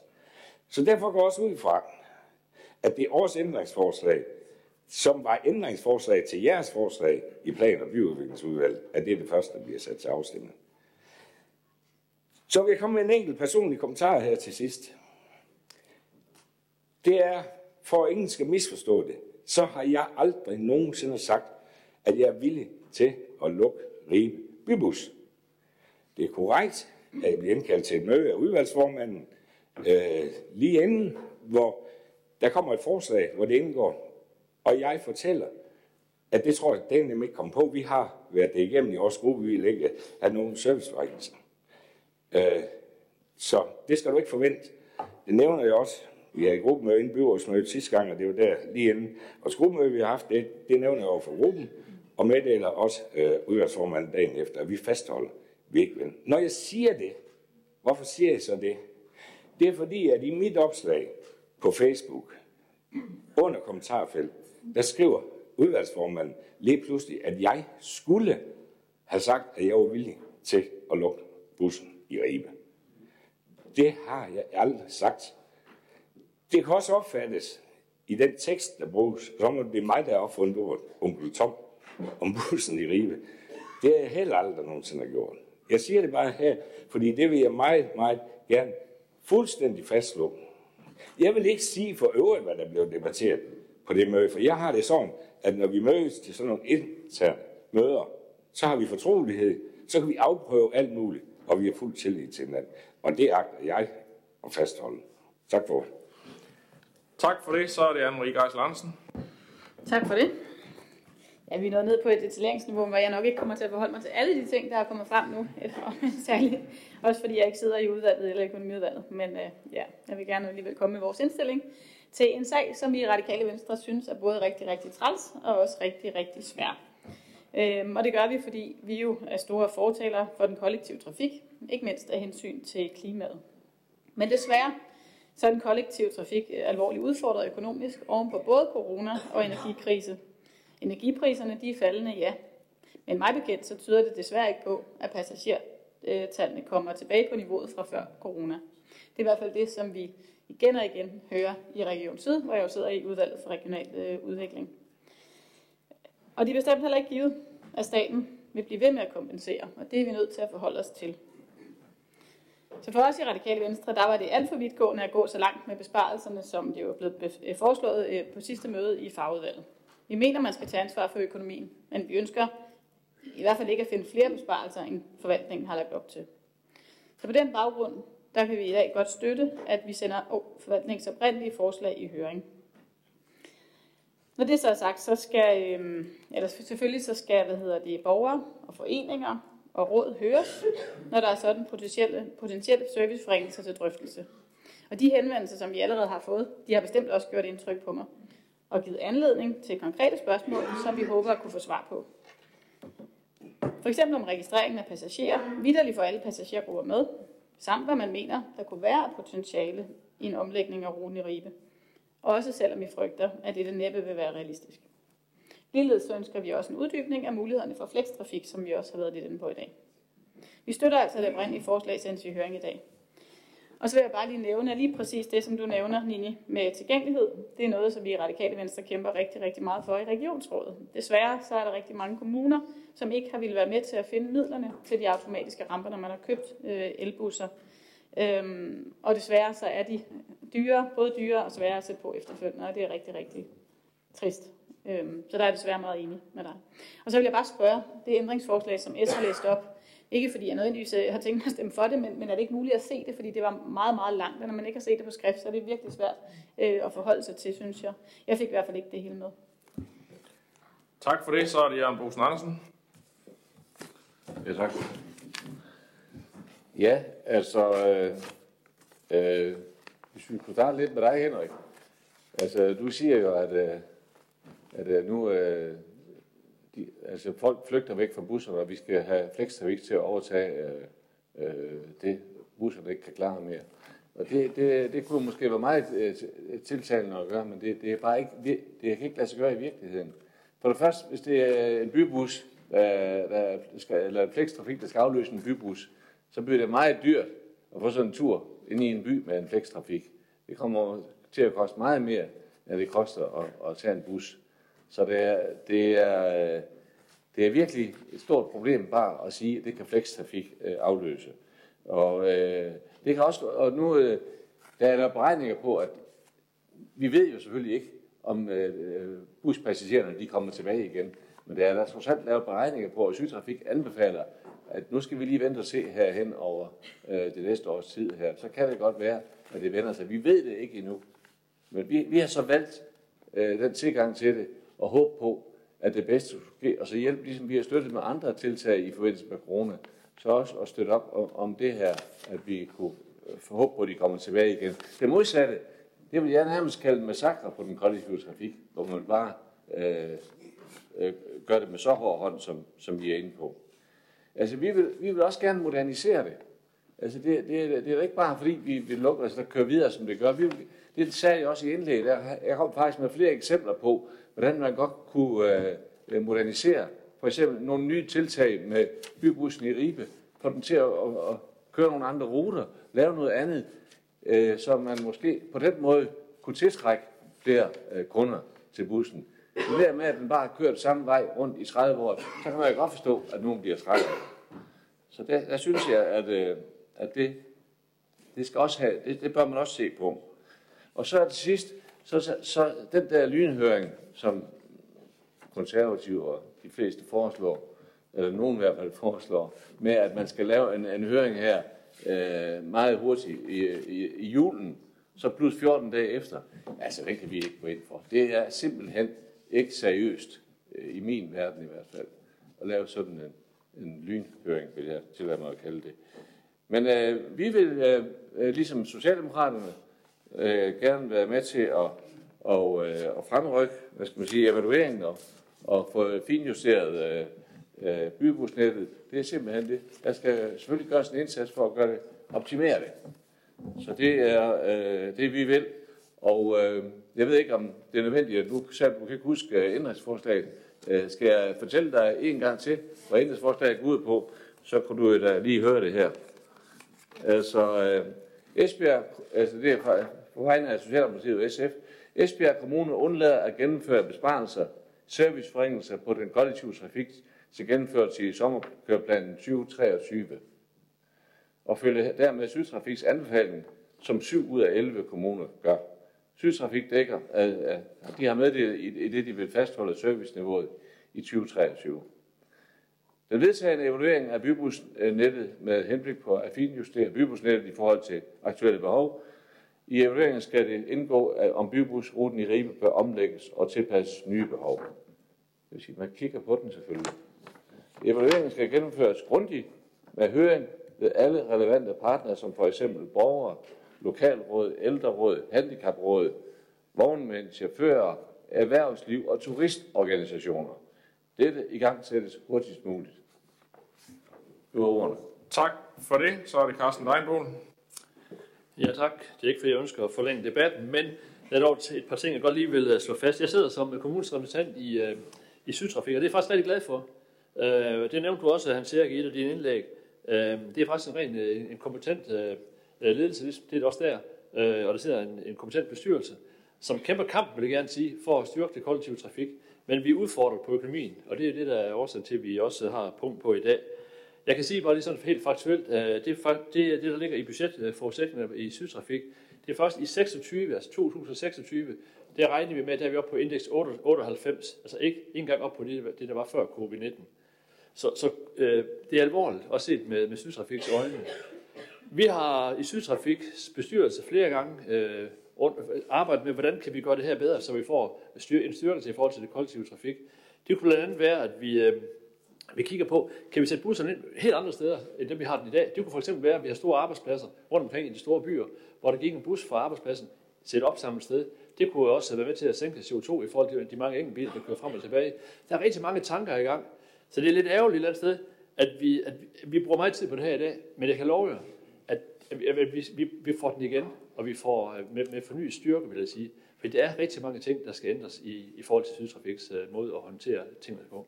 Vi har, jeg har foreslået, at, øh, at vi i bestyrelsen for Sydtrafik her en gang i foråret tager en temadrøftelse, hvor vi simpelthen vender alle, alle sten og siger, hvor er vi hen i de forskellige kommuner. Vi har forskellige udfordringer, men vi har nogle samme samlet udfordring, at der er rigtig mange, der ikke bruger vores busser længere efter covid-19. Der er rigtig mange, der har fået et nyt kørselsmønster. Der er rigtig mange, der arbejder kun tre dage om ugen i stedet for fem dage, hvilket øh, mindsker øh, trafikken eller øh, passeren i, øh, i vores busser. Det samme kunne jeg godt ønske også her i, i byrådssalen, at vi har jo ofte temamøder, at vi kom lidt mere ind i materien, når vi holdt et temamøde, hvor vi drøftede, hvad er der egentlig reelle muligheder i forhold til Esbjerg. Der er nemlig rigtig mange muligheder, hvis vi tænker ud af bussen. Vi tænker også på, der er rigtig mange løb på el, el øh, løbehjul i dag. Jamen det kan være, at de skal involveres i forhold til noget kollektiv trafik, med, med lånecykler osv. osv. Der er rigtig mange ting, der skal i spil. Men det er en helt anden historie. Men ja, nu er det med. Tak for det, Sabrina Bækgrøn. Mange tak for ordet. Nu har jeg hørt på de her øh, forskellige ændringsforslag, og jeg øh, er faktisk ikke der, hvor jeg er enig i nogle af dem. Så derfor så stiller jeg mit eget. Men det med udgangspunkt i, at pengene jo ikke er der nu, og det er de ikke på noget område i hele kommunen. Så vi kan jo ikke blive ved med at hive penge op af kassen til at øh, afholde de her udgifter, hvor vi faktisk har en mulighed for at gøre noget ved det lige nu. Øhm, det er korrekt det her med, at der er jo blevet besluttet i flertallet, at vi skal have den her CO2-neutralitet, øh, er det i 2030, og øh, det kræver altså også, at vi har øh, noget offentlig transport, og det er jeg faktisk helt enig i. Og derfor synes jeg også, at det er ærgerligt, hvis man lukker nogle af de ruter, som egentlig gør, at der er nogle områder, der er i vækst. Øh, jeg øh, forventer faktisk samtidig, at øh, mennesker, der ikke er gangsvade eller handicappede, de øh, kan befærde sig frem og tilbage om aftenen. For hvis det er, at man skal i byen eller ud med vennerne, jamen, så må man også antage, at man, øh, man kan bevæge sig. Hvis man ikke kan det, jamen, så har man mulighed for at benytte flekstrafik. Og flekstrafik gør faktisk også, at du kan blive fragtet og bragt til døren øh, frem for at du skal gå. Vi har busruter, der kører om aftenen. Det er bus A, B og C, og de kører i alle områderne i Esbjerg. Derfor så stiller Nye Borgerlige følgende ændringsforslag. Byrådet sender nedenstående i høring øh, med svarfristen 15. januar 2023. Busrute eller buslinje 11, 12, 13 og 16 fjerner afgang den første time om morgenen. Det svarer til en årlig besparelse på 575.000 kroner årligt. Og om aftenen efter kl. 18, altså der hvor bus A, B og C stadig kører, er svarende til en årlig besparelse på 3,37 millioner kroner. Sammenlagt vil det medføre en årlig besparelse på 3,945 millioner kroner. Med dette ændringsforslag vil medføre en tillægsbevilling fra likvide midler på 155.000 kroner.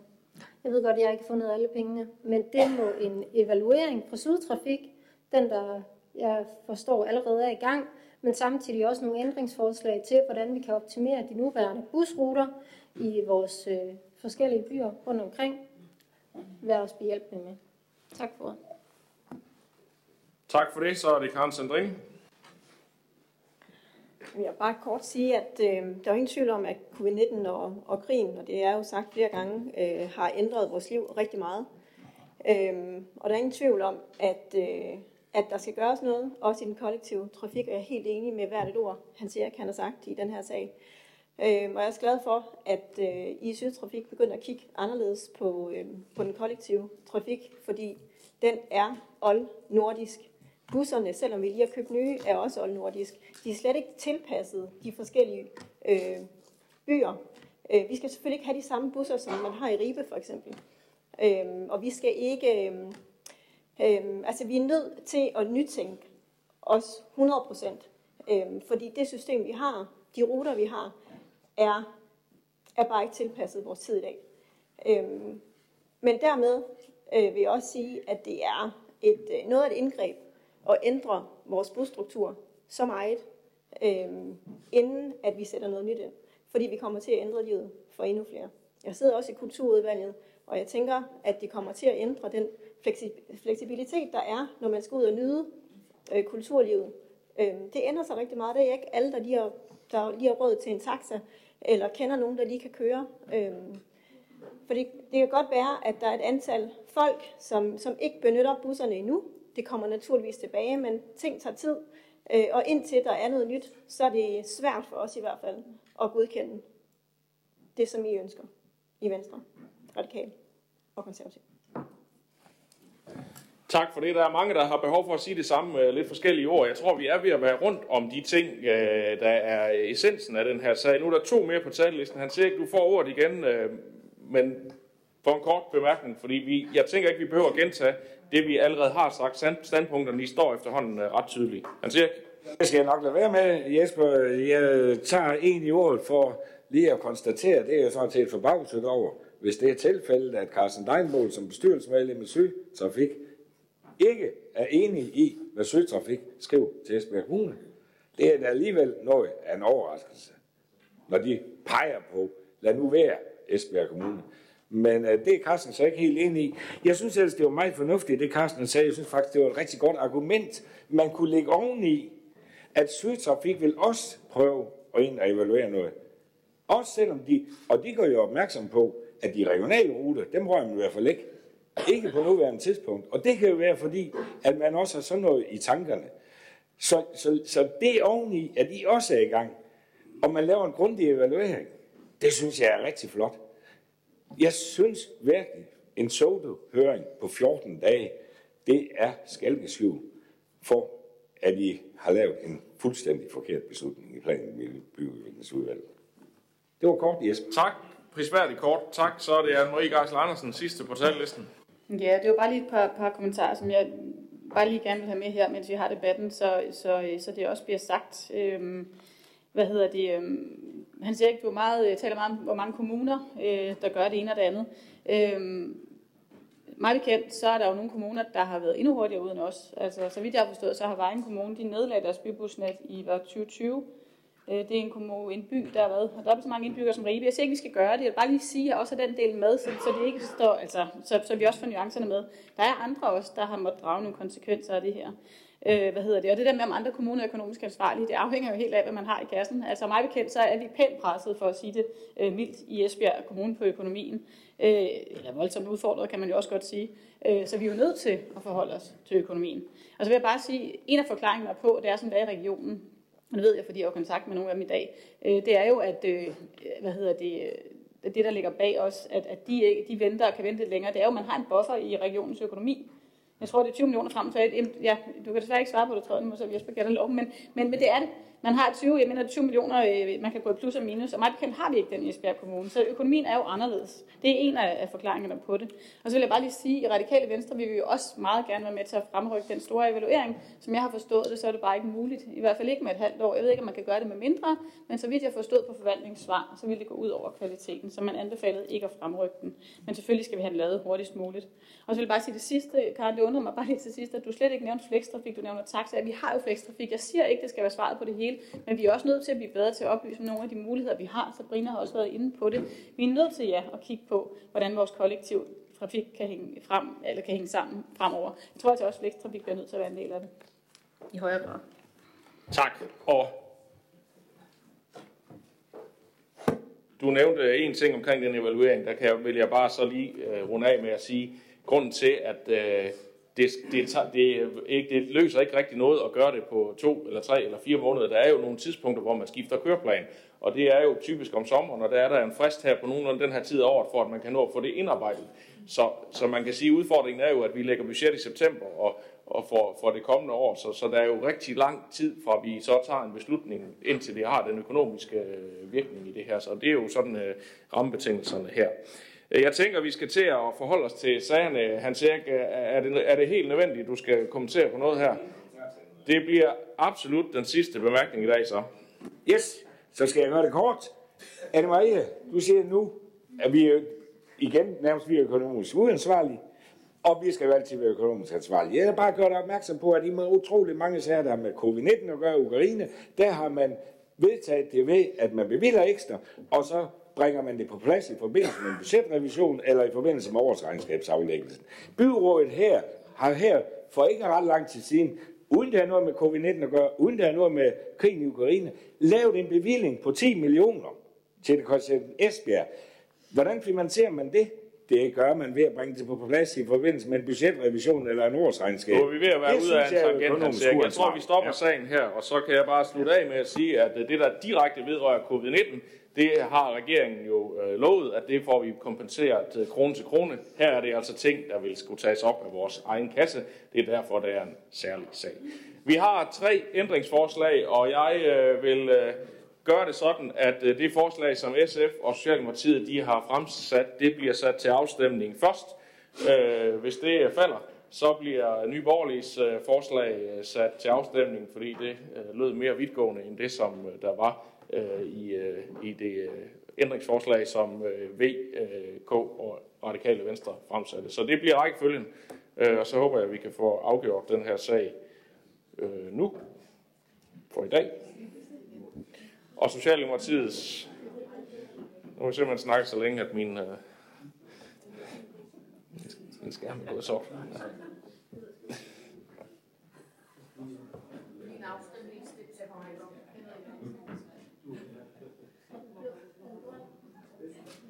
Kan jeg godt få min grøn? For det duer ikke herpå.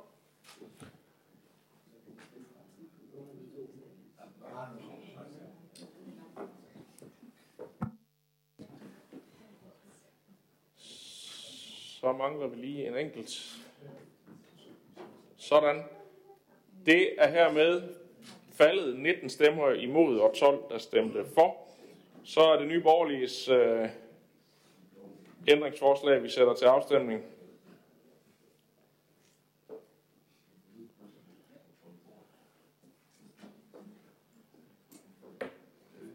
Bare sæt mig på som grund.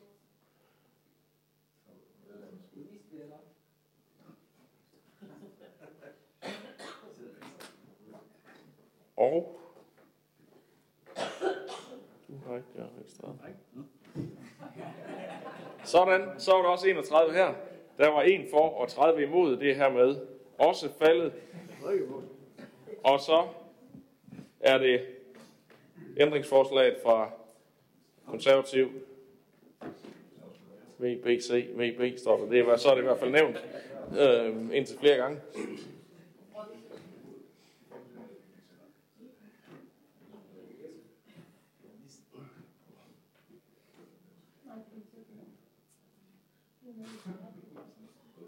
Det er hermed godkendt med 19 stemmer for og 12 imod.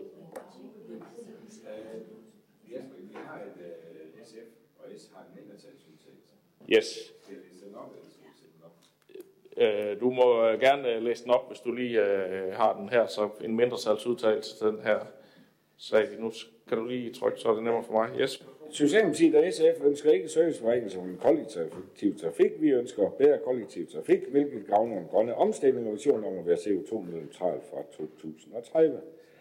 Fortsat er begrundet i øh, lave passagertal, som følger covid-19 som markant øgede energipriser. Sydtrafik forventer, at passagertallet i 2013 stiger, og de nuværende energipriser falder. Vi kan ikke støtte, at der om aftenen i weekenden ikke er busbetjening. Nu er det jo så lidt andet, det jeg skrev nu fra. Det jeg troede, der var. øh, udspilling på flere af vores lokalruter i for eksempel flere landsbyer og lokalsamfund, øh, samt Esbjerg, Strand, Bryggen og Fanefærgen. Der, derudover afvist der for kommunens servicekriterier, der er en del borgere for længere til nærmeste busstoppested, især i periferien omkring Sæden og Gæsing, samt at bybussen i Ribe helt nedlægges. Tak. Vi øh, har sådan set en aftale om, at øh, det er i et, et kort, øh, en kort mindretalsudtalelse. Det tror jeg ikke, at den her den kan rummes indenfor, men øh, det tænker jeg ikke, vi skal forlænge debatten med i dag. Men jeg tænker fremadrettet, der vil det nok være en... Øh, Jamen, det var da også kort i forhold til de andre. ja, ah, det, ja, hvis, I, uh, hvis, I, uh, hvis, hvis det er det her, I uh, vil have med, så tror jeg bare, vi lader den, uh, lader den være. Så, uh, hvor vi tager den øh, snak en anden dag. Vi øh, har hermed afgjort den sag, og det bringer os øh, videre til, øh, til Ja, undskyld, vi skal lige have den, øh, vi skal lige have indstillingspunkt 2 med. Den var der, øh, den var der enighed om i, øh, i øh, fagudvalget, øh, også at øh, vi, øh, vi fik øh, sat gang i den evaluering, og øh, det, øh, forventer jeg også, at der med de bemærkninger, der er faldet her, stadigvæk er det, der er beslutningen, øh, at vi kan gøre det i, i enighed. Det ser det ud til, at vi kan. Godt. Hermed blev vi færdige med sag nummer 8, og går til sag nummer 9, som handler om en kommuneplanændring i Bramming. Og det er så næstformanden for Plan- og Byudviklingsudvalget, Carsten Reinbold, der får lov til at sige lidt til den. Værsgo, Carsten. Ja, du må gerne trykke. Tak for det.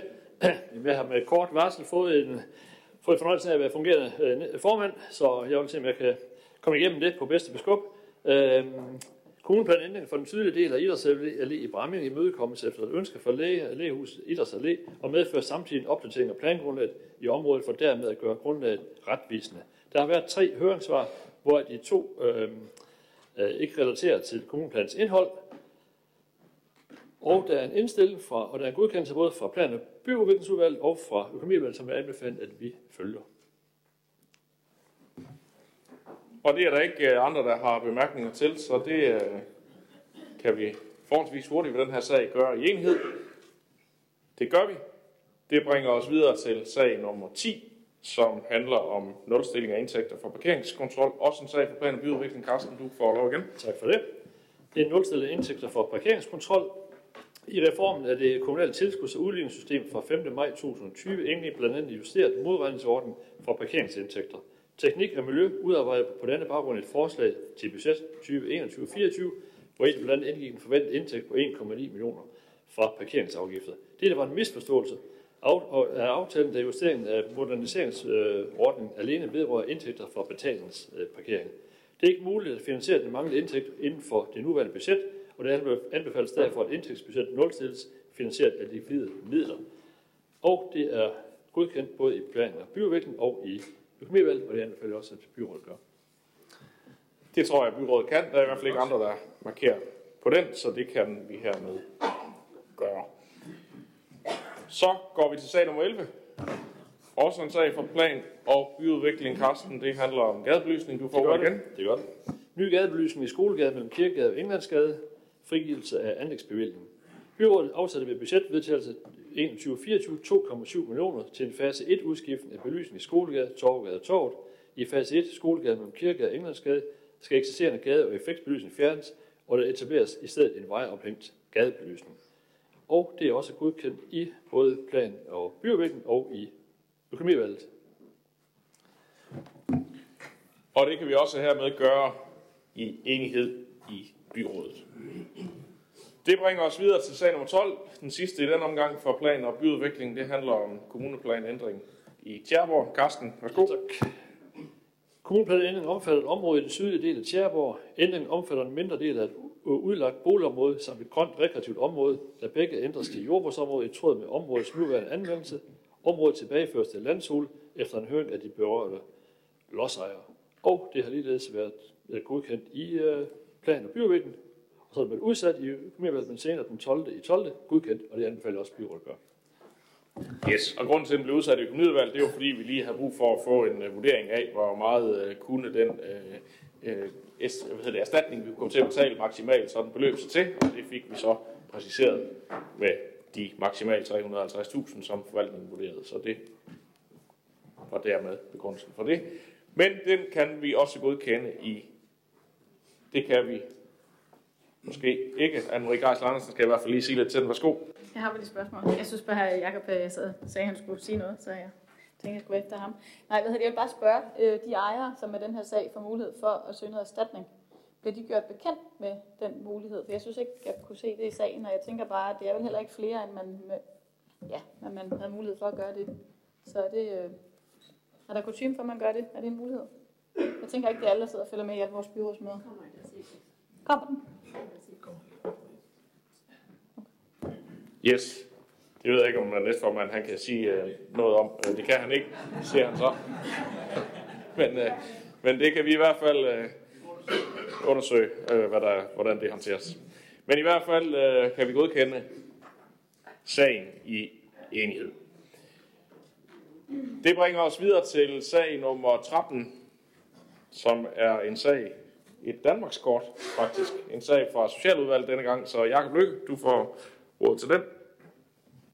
Ja, tak for det, Jesper. Ja, Danmarks kort for 2021, det viser, at vi på socialområdet i Esbjerg Kommune i høj grad træffer afgørelser, som Ankestyrelsen er enige i. Og godt for det, kan man sige. Således ligger omgørelsesprocenten på både social, børnehandicap og voksenhandicapområdet i Esbjerg Kommune lavere, eller i hvert fald på niveau med omgørelsesprocenten på landsplan. Som følge af en lovændring her hen over sommeren 2022, så skal byrådet her behandle Danmarks kort og tage stilling til, om de skal behandles en handlingsplan for at styrke kvaliteten af sagsbehandlingen på socialområdet.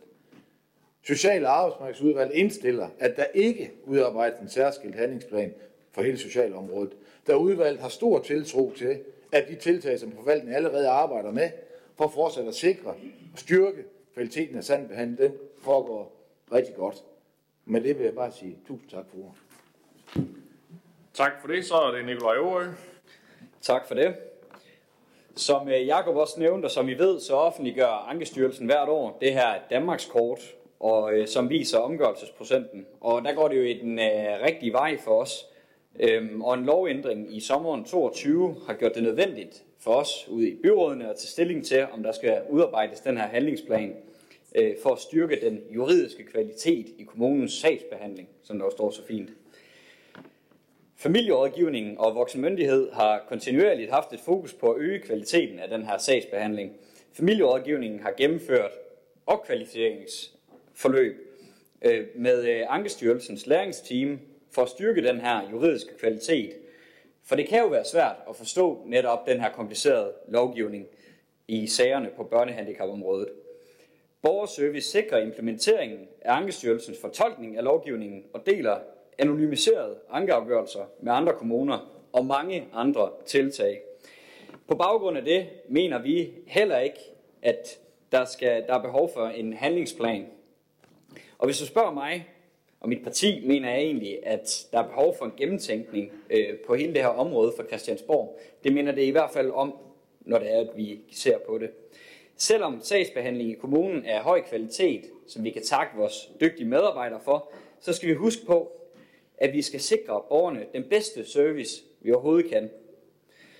Mødet mellem systemet og borgeren er ikke altid præget af den hjertevarme og omsorg, som man måtte ønske. Og det er vores ansvar at sikre, at dette forbedres. Derfor skal vi fortsætte med at stræbe efter at forbedre det her møde mellem systemet og borgeren, så borgerne føler sig mødt med respekt og omsorg. Esbjerg Kommune håber jeg vil fortsætte med at øget fokus på at styrke den her juridiske kvalitet i sagsbehandlingen, samtidig med, at vi skaber fokus på at give borgerne den bedste service muligt. Det skal vi i mål med sammen, alle sammen. Tak for ordet. Selv tak. Så er det Anne-Marie Andersen. Ja, Jamen, jeg vil bare lige tilføje, at øh, det her det har været et rigtig vigtigt område, og det er det stadig for os i Radikale Venstre. Vi har længe arbejdet øh, for at sikre retssikkerheden på det her område, også i børne- og familieudvalget, hvor jeg jo sad i forrige periode. Øhm, og personligt så havde jeg egentlig gerne set, da vi drøftede den her sag, at vi havde valgt nogle konkrete områder og, og sætte yderligere fokus på. Det kunne være tabt arbejdsfortjeneste eller mere udgifter. Nogle af dem, som er meget øh, udfordret generelt, og også i andre kommuner end vores.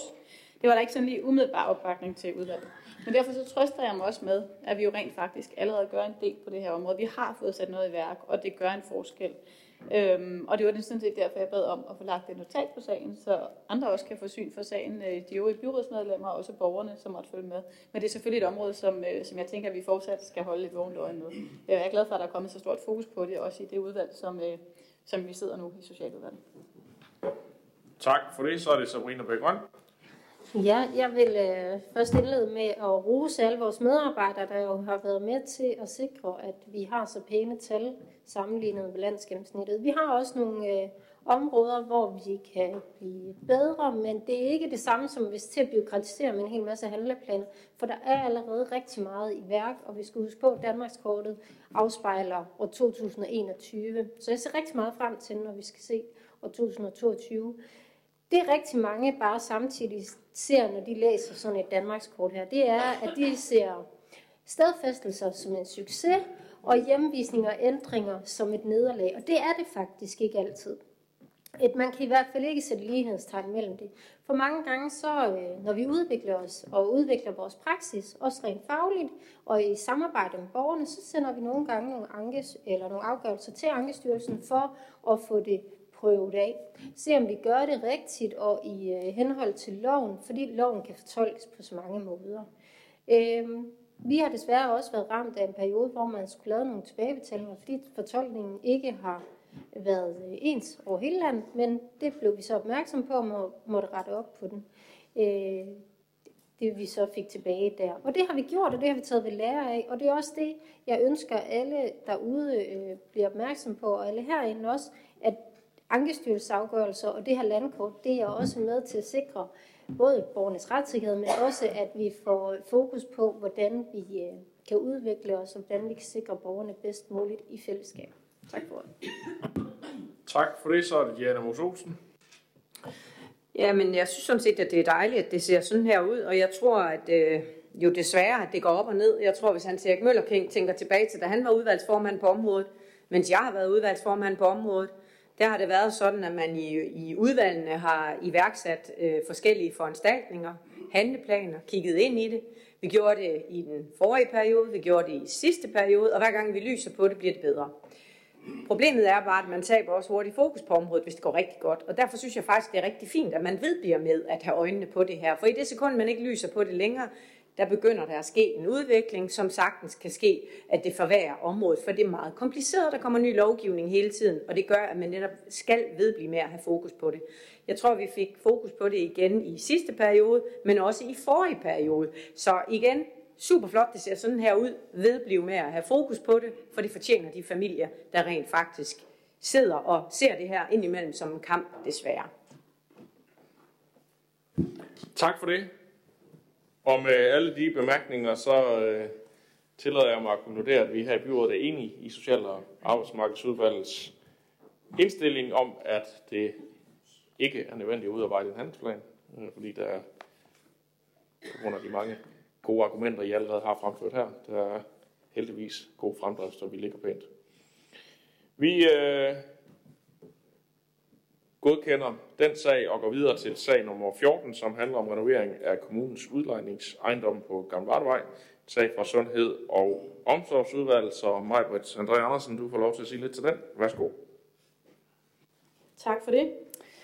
I 2018 blev der udarbejdet en helhedsplan for Strandbyområdet, hvor visionen for området er en attraktiv, attraktiv bydel, der er mangfoldig og rummelig og aldersvenlig. I forlængelse af dette godkendte byrådet en plan for renovering af de kommunale udlejningsejendomme på Gammel Vardevej.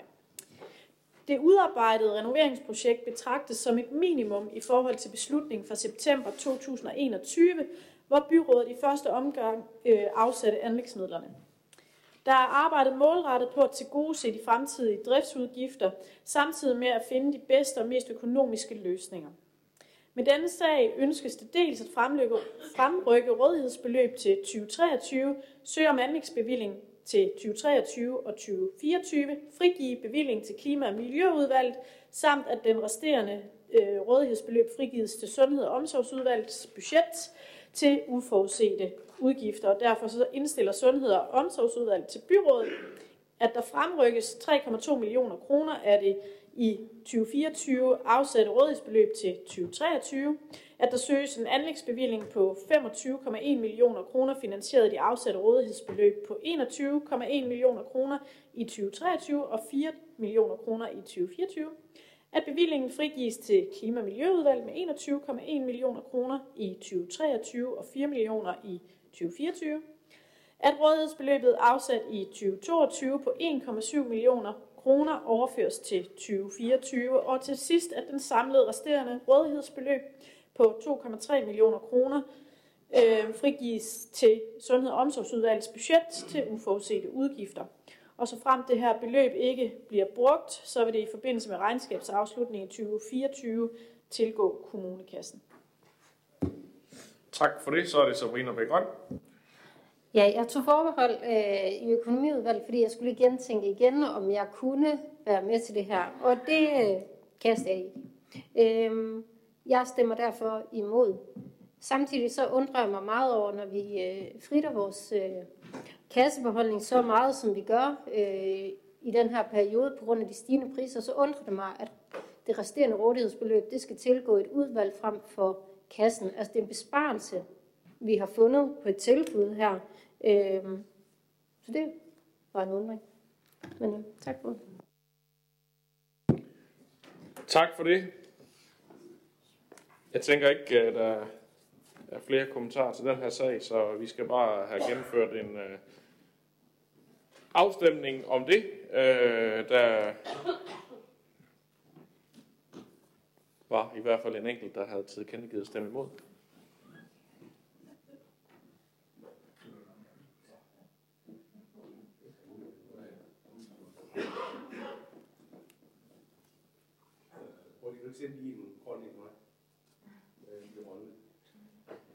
Så var der 31 stemmer, 30 for og 1 imod, og dermed er sagen godkendt.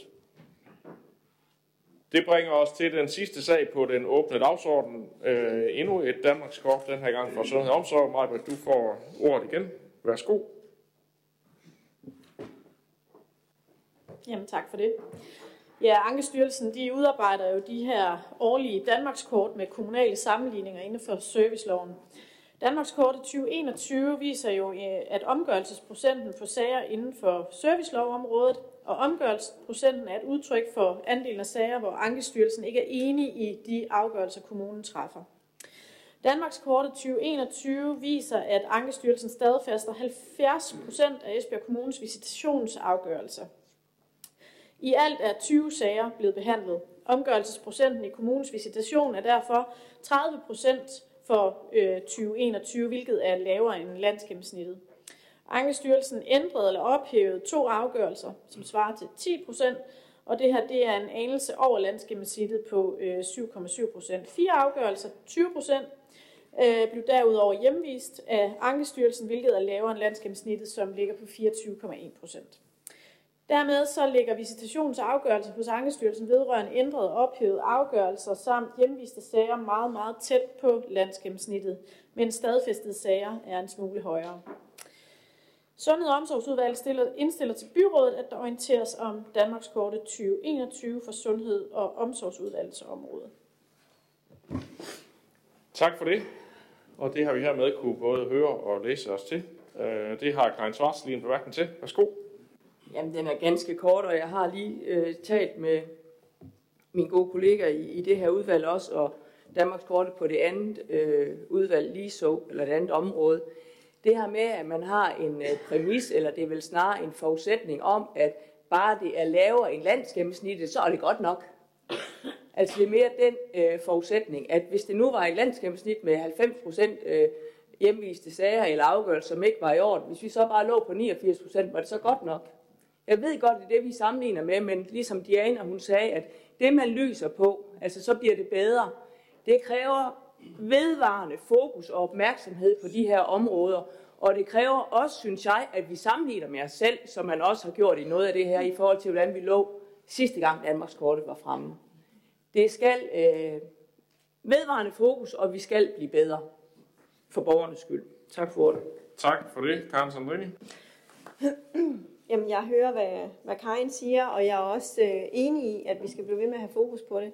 Jeg vil sige, at i sundhed og omsorg, der har vi stor fokus på det. Vi har stor fokus på, hvor mange sager, der er tale om. Øh, og her i det her tilfælde, der er tale om to, to sager.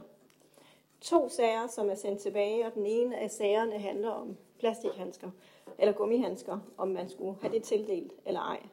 Øh, så vi spørger selvfølgelig ind til, hvilke sager det har været, øhm, hvor meget vi skal sætte ind, og jeg, og jeg tænker, i de her, jeg hører fuldstændig, hvad Karin siger, men i de her sager, hvis vi skal ned på nul fejl, så, så danner vi en nulfejlskultur. Der skal være mulighed for, at der er enkelte fejl, øhm, og man overser noget som medarbejder. Men jeg er helt enig i den betragtning, vi har. Vi skal hele tiden have fokus på det her emne, og det skal man have i udvalget. Tak for Tak for det. Så er det Sabrina Bækgrøn.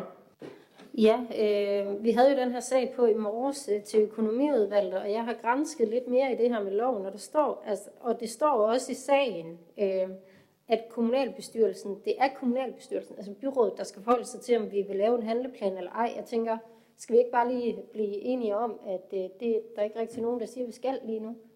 Øh, men snakket om det i morges. Det er bare sådan, at vi ikke skal se den her sag igen i næste måned, fordi vi manglede den her øh, at tage stilling til det, det faktisk egentlig lige så meget handler om, og det var handleplanen.